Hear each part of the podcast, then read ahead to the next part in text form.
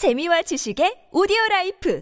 팟빵 안녕하세요. 군사도복입니다. 우크라이나 전황이 모든 곳의 러시아군에게 크게 불리해지고 있습니다. 최근 젤렌스키 우크라이나 대통령은 그동안 M14 하이마스 단 4문만으로 100여 개소의 러시아군 탄약고를 파괴했으며 러시아군의 보급로 또한 대부분 파괴했다고 알렸는데요. 한때 하루 6만 발의 포탄을 쏟아붓던 러시아군은 이제는 탄약도 없고 병력도 없어진 상태라 개전 초기와 달리 현재 우크라이나군은 병력 우위와 전선의 활용 모두에서 러시아군을 압도하고 있다고 합니다. 이런 상황에 이제는 우크라이나군이 곧 16문의 M14 하이마스를 운용할 예정 예정이며 1문당 하이마스에 비해 2배 위력을 가진 M270 MLRS까지 9문이나 운용할 예정이니 러시아군은 도저히 현재 상황을 뒤집는 것이 불가능해 보입니다. 그런데 이게 다가 아닙니다. 최근 미국에서는 우크라이나에 추가로 25문에서 30문이나 되는 M270 MLRS를 지원하겠다는 놀라운 방안을 검토 중인데요. 이것이 실현된다면 우크라이나군은 대당 하이마스 2배 위력을 가진 M270 MLRS를 최대 39문까지 운용하게 된다는 것인데 이 정도면 현재 러시아군 모두를 초토화시키고도 남을 정도일 듯합니다. 그리고 우크라이나군이 지난날 세베르도네츠크에서 러시아군에 당한 수모를 몇 배 이상의 스케일로 그대로 갚아주고 있다는 소식이 들려왔습니다. 우크라이나군의 본격적인 공세로 인해 대결전이 임박했다는 남부전선 헤르손에서 우크라이나군이 러시아군을 완전히 고립시킨 채 모두 섬멸시키기 위해 급기야 헤르손 대교를 끊어버리다시피 한 것인데요. 러시아군과 우크라이나군이 서로의 보급과 병력 증강을 막기 위해 교량을 파괴하는 일은 이번 전쟁 기간 동안 많이 있었지만 여기에서도 알고 보면 러시아군 포병과 우크라이나군 포병 사이에 얼마만큼의 수준 차이가 존재하는지 확실히 알 수 있습니다. 현장 사진을 자세히 분석해보면 이제는 우크라이나군이 포격으로 교량을 완전히 끊어버리거나 아예 이용불능으로 만들어버리는 노하우를 터득한 것 같습니다. 이제 사실상 드네프르강 북쪽과 남쪽을 오가기 위한 유일한 통로는 댐이 있는 노바코프카 지역뿐입니다. 그런데 이제는 우크라이나군이 이 노바코프카 지역까지 포격하고 있어 크림반도를 통해 이어지는 남부전선 러시아군의 보급이 끝장날 위기에 처했습니다. 이제 정말로 헤르선 지역의 러시아군은 항복을 선언하든지 섬멸을 각오해야 할 상황에 직면 했는데요. 이 지역의 제공권마저 우크라이나 공군이 쥐고 있는 상황에서 우크라이나군은 헤르손 대교에 대한 포격을 실시하기 이전 헤르손 대교 일대에 러시아군 방공망까지도 무력화시켰습니다. 모든 상황이 이제 곧 헤르손을 향한 우크라이나군의 맹폭격과 대공세가 시작될 것을 예고하고 있는데요. 이번 전쟁에서 우크라이나군의 승리에 큰 전환점이 될 현재 헤르손 전선 상황이 어떤지 자세히 알아보겠습니다. 전문가는 아니지만 해당 분야의 정보를 조사 정리했습니다. 본의 아니게 틀린 부분이 있을 수 있다는 점 양해해 주시면 감사하겠습니다. 현지 시각 7월 20일 여러 OSINT 보도 보도들에 따르면 우크라이나군이 19일 저녁과 다음 날인 20일 새벽 대대적인 포격을 헤르선 대교에 퍼부어 사실상 이용 불능 상태로 만들어버렸다고 합니다. 우크라이나군 포병의 포격을 받은 헤르손 대교에서는 아예 러시아 군용 차량들이 이동하는 것이 전면 금지되었고 아예 대교 앞에서 멈추는 것마저 위험하니 피하도록 하고 있습니다. 구멍이 숭숭 뚫린 헤르손 대교 위를 지나는 저 민간 차량들도 상황상 어쩔 수 없이 이곳을 지나야 하기 때문에 위험을 감수하는 것이지 다리가 안전하다는 것을 의미하지는 않습니다. 우크라이나군은 이때 M270 MLRS 다연 연장 로켓과 M24 하이마스 등의 다양한 화력 자산을 이용했다고 하는데요. 정밀도가 아주 뛰어난 화력 자산들을 이용할 수 있었기 때문인지 확실히 같은 교량 포격이라도 이번에는 더욱 위협적입니다. 러시아군이 엄청난 병력을 몰고 와 포파나야는 물론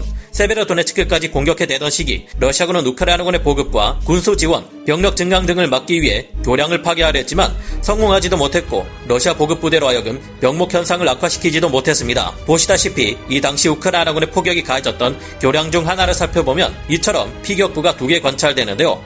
하지만 이 두 개의 피격부는 다리에 부분적인 타격만을 주고 잔해만을 흩뿌렸을 뿐 튼튼하게 지어진 교량은 멀쩡한 상태입니다. 이 때문에 우크라이나군의 보급 차량들은 속도를 줄이지도 않고 그대로 통과하기도 했다고 하는데요. 그러나 이번에 헤르손 대교에 가해진 우크라이나군의 포격은 같은 포격이라도 그 형태가 크게 다릅니다. 이처럼 하이마스 로켓탄을 맞은 것이라는 주장이 나오는 대형 피격부의 경우 완전히 구멍이 크게 뚫려버려 아래를 지나는 강물이 보일 정도이고 8개에서 10여 개의 피격부들이 모두 굉장히 오밀조밀 모여있는 탄착군 형태를 보여줍니다. 이처럼 오밀조밀한 탄착군을 우크라이나군이 포격으로 형성하는 것은 세베로도네츠크 공방전 초기 당시에는 전선에 배치되지 않았던 M14 하이마스가 이제 전선에서 본격적으로 활약하고 있기 때문일 수도 있겠 는데요. 어쨌든 교량을 이런 식으로 포격했다는 것은 우크라이나군이 이 다리를 완전히 붕괴시켜버리겠다는 계획을 보여주는 것은 물론 붕괴되기 전에도 교량이 가진 최소한의 기능조차 하지 못하게 만들어버리겠다는 것을 의미하는데요. 생각보다 교량의 손상이 훨씬 심각했기 때문인지 러시아군은 헤르손 대교에 우크라이나군의 로켓탄 공격이 쏟아진 직후 차량들의 통행을 즉시 금지시키고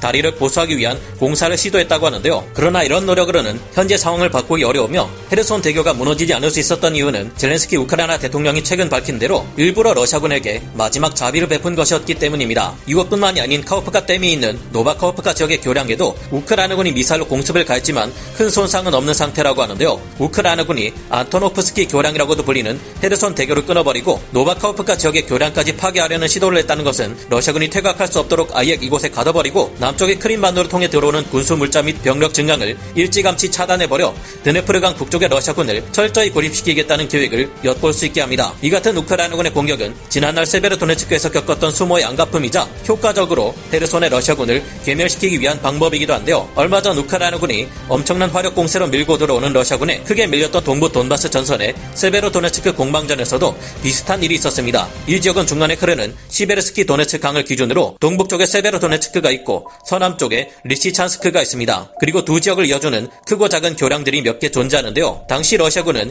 이 교량들을 모두 다 파괴시켜버렸고 이를 통해 우크라이나 방어군의 후속 보급과 군수 지원 및 병력 증강 등을 모두 차단하려 했습니다. 즉 이 지역의 우크라이나 주요 방어 병력을 가둬놓은 채 포위 섬멸하려 했던 것입니다. 하지만 이 당시 러시아군이 도하 작전을 통해 시베르스키 도네츠 강을 건너 리시찬스크를 점령하는 데는 성공했지만 우크라이나의 주요 방어 병력이 거의 다 빠져나가는 것을 놓쳐 절반의 성공만을 거둘 뿐이었는데요. 현재 우크라이나 공세부대는 지난날 세베르도네츠크에서 당했던 포위 작전을 더욱 거대한 스케일로 확대시켜 그대로 갚아주고 있는 것임을 알 수 있습니다. 이제까지는 헤로선을 공격하던 우크라이나군이 주민들 때문에 본격적인 공격을 가할 수 없었지만 며칠 전 우크라이나는 이 지역의 주민들에게 대피령을 내리고 본격적인 포격을 가하기 시작했죠. 우크라이나군 총참모부가 현재 이 지역에 관한 정보가 새어나가는 것을 철저히 제한하고 있어 자세한 정보는 알기 어렵지만 이제는 공군의 전술기들까지 동원해 헤르손을 향한 본격적인 공세를 철저히 준비하고 있는 듯합니다. 헤르손 대교를 끊어버리면 우크라이나군도 드네프르강 북쪽에서 남쪽으로 오가는 것이 어려워질 겁니다. 하지만 우크라이나군은 이 지역을 점령할 경우 공병을 통해 부교를 깔고 병력을 이동시킬 수 있으니 이 같은 방법으로 병력 이동과 군수 지원을 행할 계획인 것으로 보입니다. 무너진 헤르손 대교는 전쟁에서 최종적으로 승리한 이후 러시아에게 전쟁 배상의 일종으로 복구시켜달라 요구할 수도 있을 테니 너무 오래 탈환하지 못하고 있는 헤르손을 하루빨리 탈환하고 남부전선 전역과 크림반도도 탈환해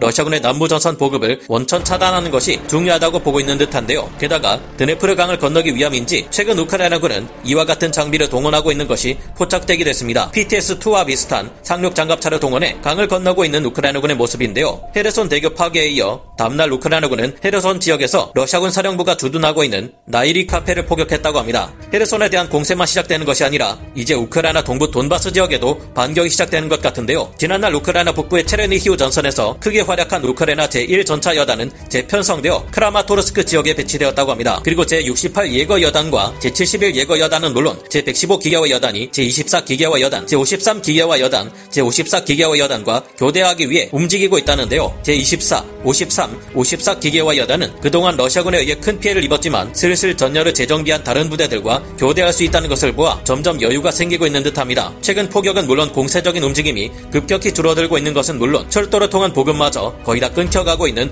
러시아군의 상황과 대비되는데요. 현재 러시아군은 탄약고를 운영하지 못하는 상황이라 지난날 키우를 침공할 때처럼 보급 부대에게 습격이 가해질 경우 이를 막아내기 어려운 상황에 처하고 있습니다. 그런 만큼 우크라이나군 또한 다시 드러나는 러시아군의 보급 약점을 집중 공략해 전장에서의 승기를 확실히 잡고 대공세를 위한 발판을 단단히 다졌으면 하는 바람을 가져봅니다. 오늘 군사 돋보기 여기서 마치고요. 다음 시간에 다시 돌아오겠습니다. 감사합니다. 영상을 재밌게 보셨다면 구독, 좋아요, 알림 설정 부탁드리겠습니다.